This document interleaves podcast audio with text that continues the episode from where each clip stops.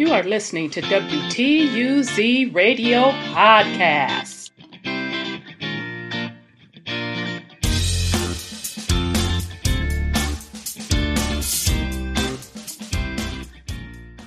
White, how to grow produce on the land. Who better to teach them than the indigenous people of the Americas? So they were on those plantations as well, whether they were prisoners of war, some say AKA slaves, or they had some type of contract as well, employment agreement. Each year, the council was to elect a warehouseman named the treasurer or Cape merchant to take charge of and manage the commodities stored in his care. This person could be reelected by the council upon the expiration of his one year term of office.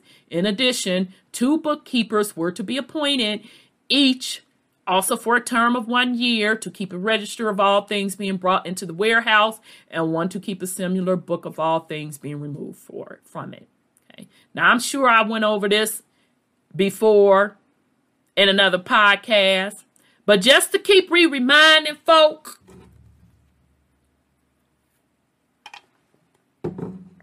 because folks be forgetting, or either it don't sink in on how all of this is set up and who really runs things. They keep looking at the surface stuff, the public faces. They keep not wanting to remember whom the truly hidden hand is. So I apologize in advance for the folk that like you done went over this already, lady. I apologize in advance if I have in a podcast. Hold on a second.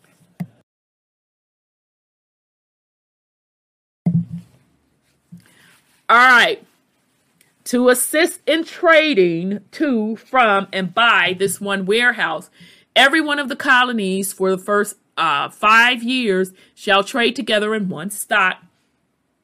This meant that they were given royal orders to adopt to form warehouse banking, where the individual would take his product to the warehouse and place it on deposit there, receiving in return a receipt which receipt could readily be traded for goods and services. This was the original form of paper currency. And it greatly facilitated trade and growth in the formative years of colonial existence. In order to keep a better check on the trading with the colonies, the first col- colonial council was required to choose one or more companies each of, uh, of not less than three people who resided in or close to London, England. And the second colonial council was to choose one or more similar companies, each of the two or more people from the town of Plymouth in the county of Devon, England.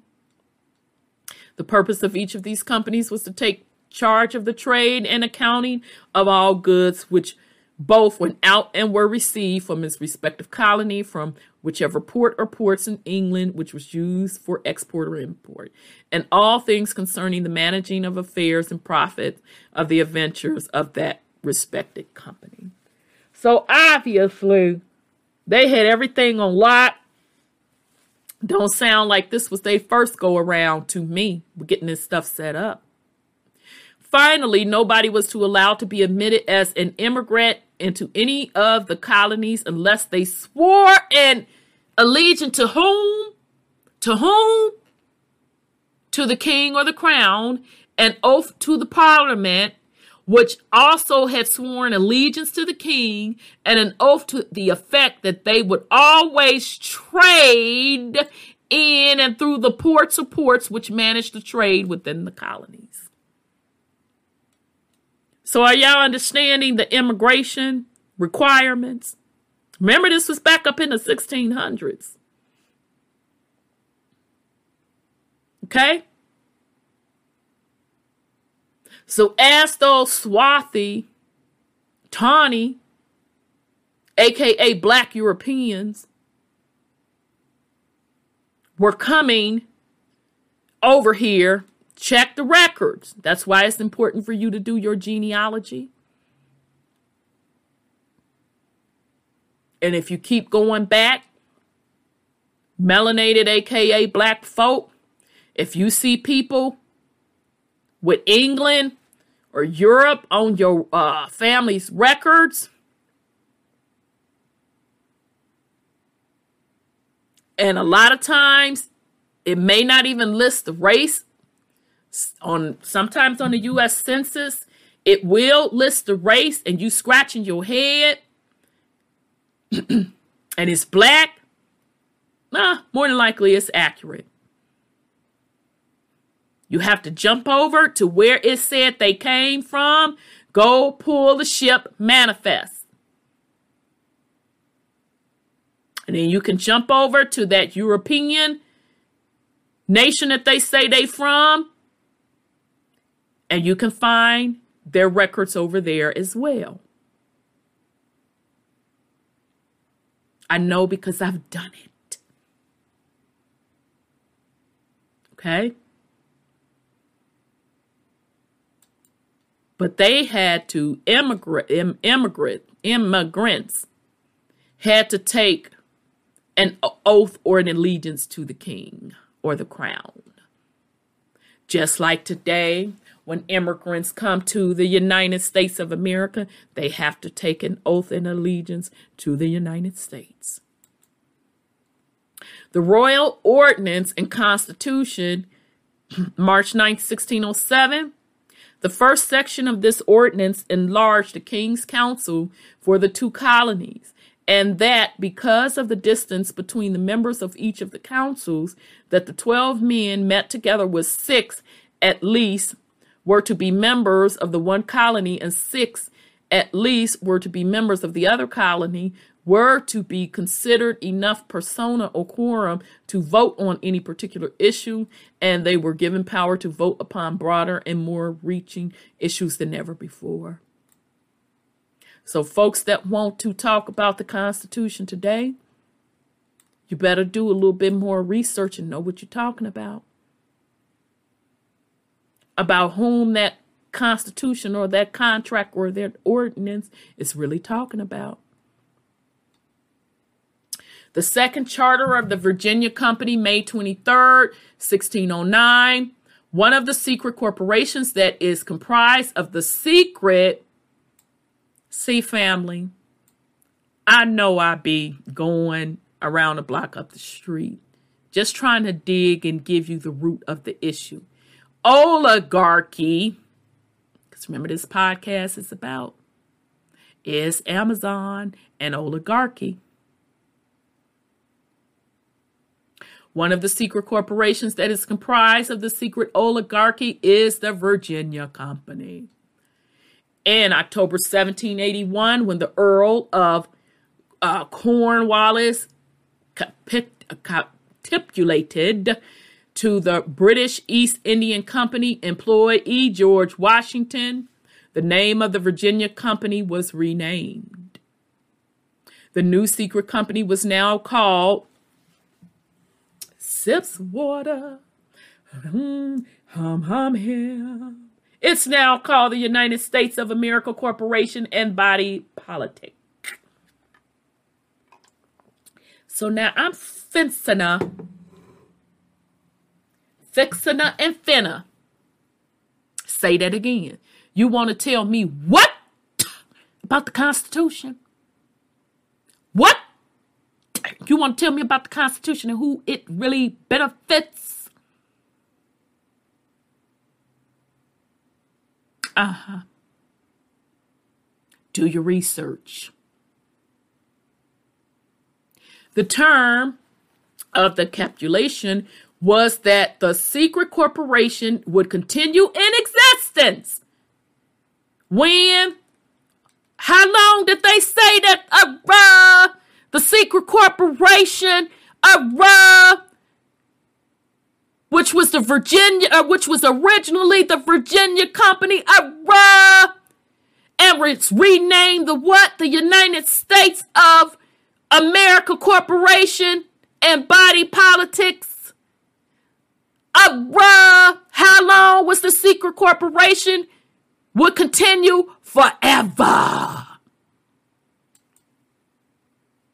The arrangement that the king or queen of England would continue to receive how much?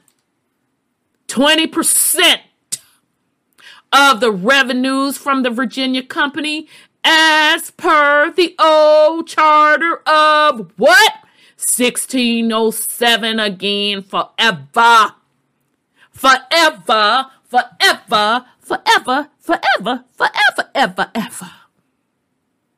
You gonna run the kings, them they ends. So now you want to tell me what about the Constitution did what for whom when? The Paysor family signed a contract with Benjamin Franklin in 1785 to handle all of the communication and transportation in the secret corporation again forever. So let me back, back, back, back it up, back, back, back. The Paysor family signed a contract with Benjamin Franklin in 1785 to handle all of the communication and transportation in the secret corporation again forever. So Benny, Benny was hired by the Paysors. Now, let me just remind you, this the Benny, this the Benny who had wrote back to England when they wanted to send African slaves over to the Americas that he didn't want it. Yeah, uh-huh. Go look it up. Cause he said everywhere he looked, they black people. Now I'm paraphrasing, but go look it up for yourself, baby. He said everywhere he looked, it was black people. He went all around the world. Asia, France, la da da da, went all the way down the, uh, all the way down the line, Germany, Italy, and even the Americas.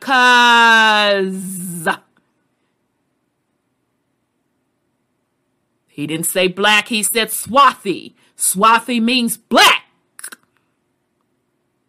And that includes even in the Americas. Swathi. And including red. Yeah, that them, them red.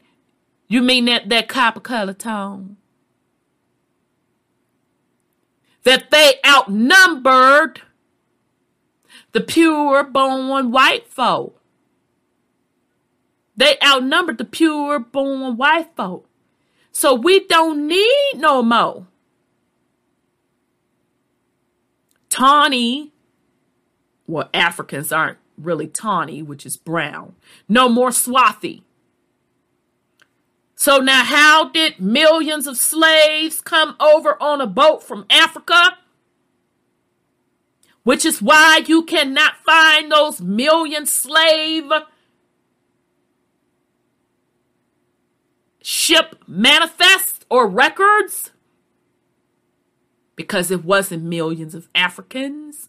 The majority of the folks were them Swathi and Tawny, black Europeans, and the millions were those copper colored people of the Americas. Yeah, that Ben Franklin. So he was hired by the Paysors. The Crown Prince of France, Louis Charles Bourbon Capet, was made manager of the United States Corporation in 1805. At the time, the Crown Prince was 20 years old. Well, damn.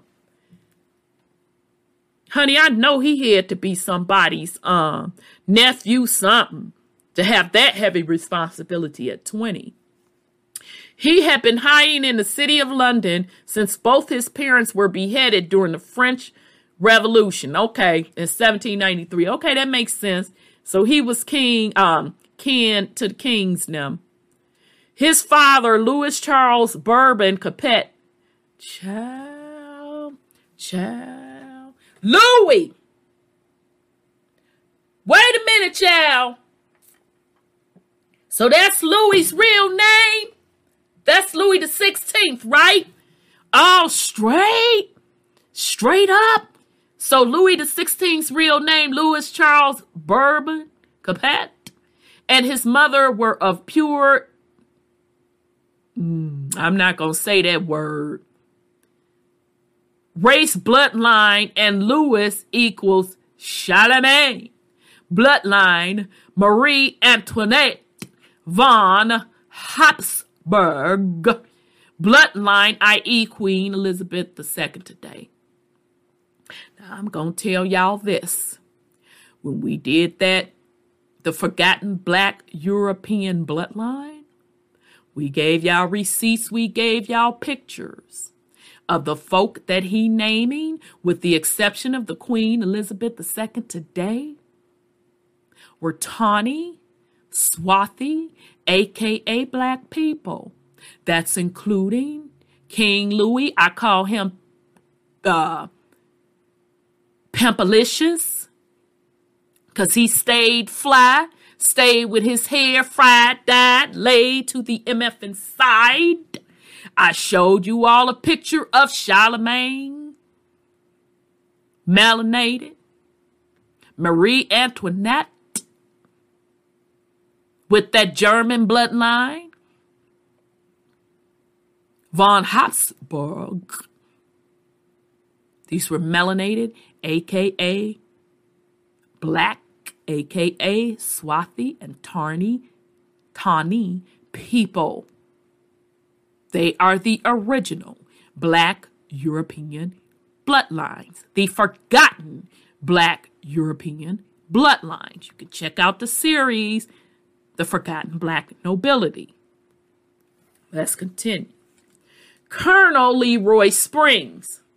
The Pessoa family lost control of the Virginia Company in 1933 when the company had to file for bankruptcy. Y'all understand what happened in 33, right? All of the executive orders issued by Roosevelt disenfranchised Louis Cass family from the corporation in 1933. At okay, wasn't there like a big crash? The Depression 1933. At the time, it was taken over by Colonel Leroy Springs, the founder of the Springmaid Ooh Child Bed Linen Factory in uh, Lancaster, South Carolina as most of you know by now, the Hart brothers and their, I'm not going to say that, constituents use the electronic geometry from, oh, I'm not going to keep that because he going into other stuff. Saying weather manipulation. Oh, I'm not going to say all of that, child. Okay. So, anyway, Colonel Leroy Springs' granddaughter is the main person in charge of the corporation and was the head of the what?